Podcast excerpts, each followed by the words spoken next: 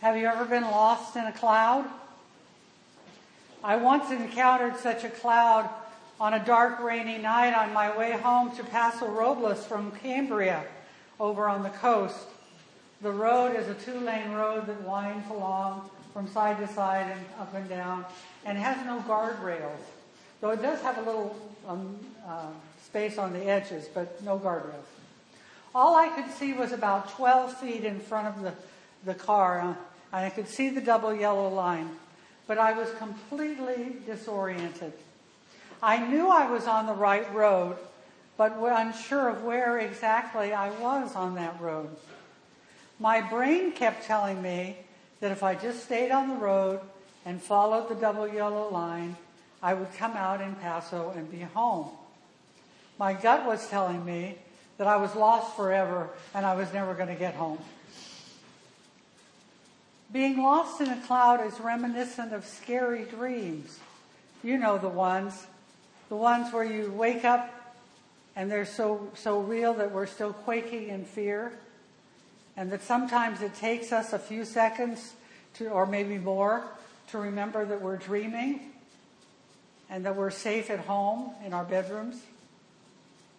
As scary as nightmares and weird dreams are, ancient peoples believed that such dreams were rich with hidden things, things the reasonable light of day does not reveal.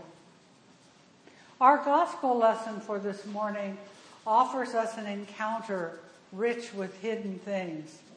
The account of the Transfiguration offers us a lost in a cloud story. Now, we could spend quite a bit of energy wondering if it is a literal account, which to us means did it really happen and did it really happen in just this way? We'll never know.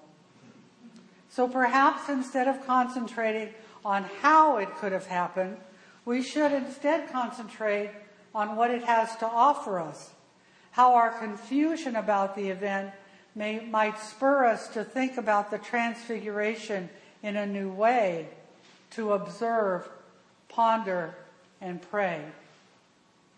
All the stories we have about the life and teachings of Jesus come from the early Christian community. The stories were told over and over again in the small house churches of the early Christian community. We know from our reading of the Gospels that different communities told different stories, or they told the same story in different ways with different details. This year, our account of the Transfiguration comes from Luke's community, a community that was coming to realize that God's kingdom in all its fullness was being delayed. Jesus had said he was coming back for the final harvest, but he was not coming as quickly as they had expected.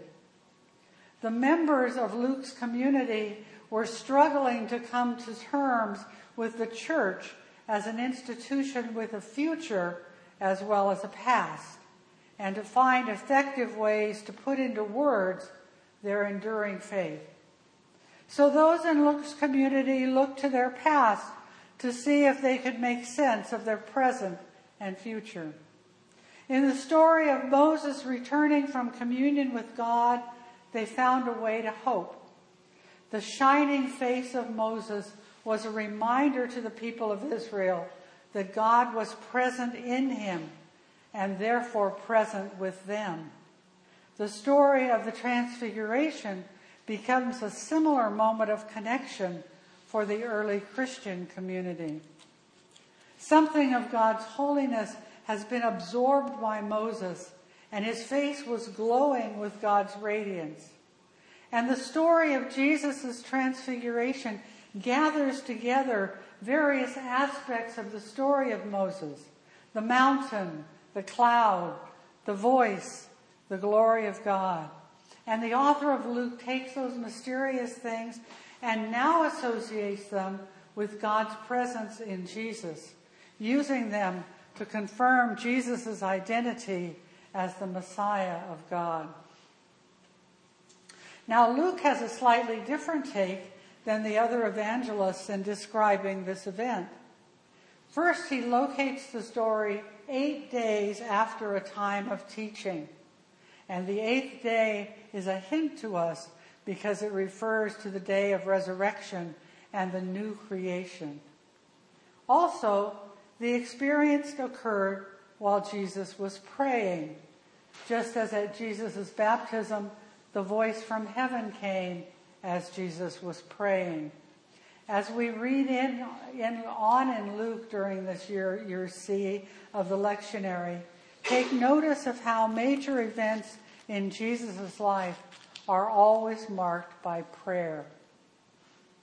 Jesus has conversation with Moses and Elijah, who symbolize the law and the prophets. And their conversation points to Jesus' suffering, death, and resurrection, to his exodus.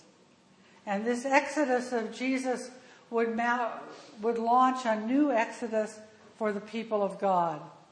His conversation with Moses and Elijah permitted the disciples to see who Jesus really was, even as he turned his face towards Jerusalem, even on his way to a shameful death. In the cloud, the disciples received a vision of Jesus as the Messiah, the anointed one of God.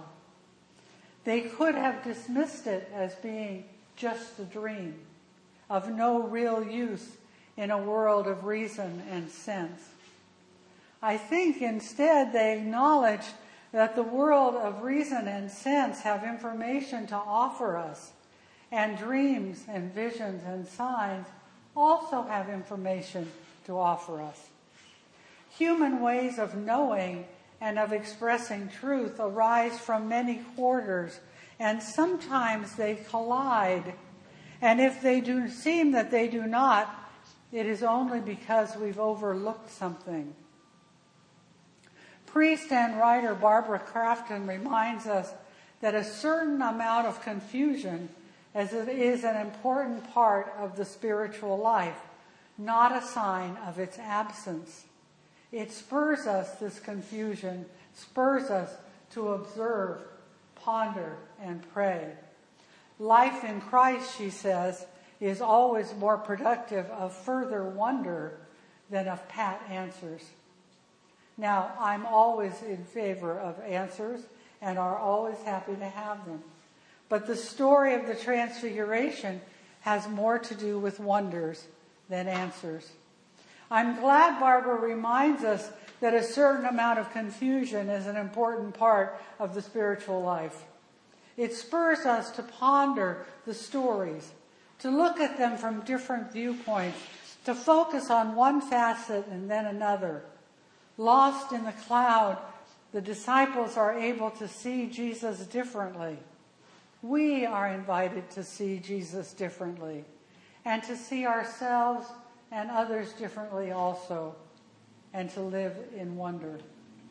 Amen.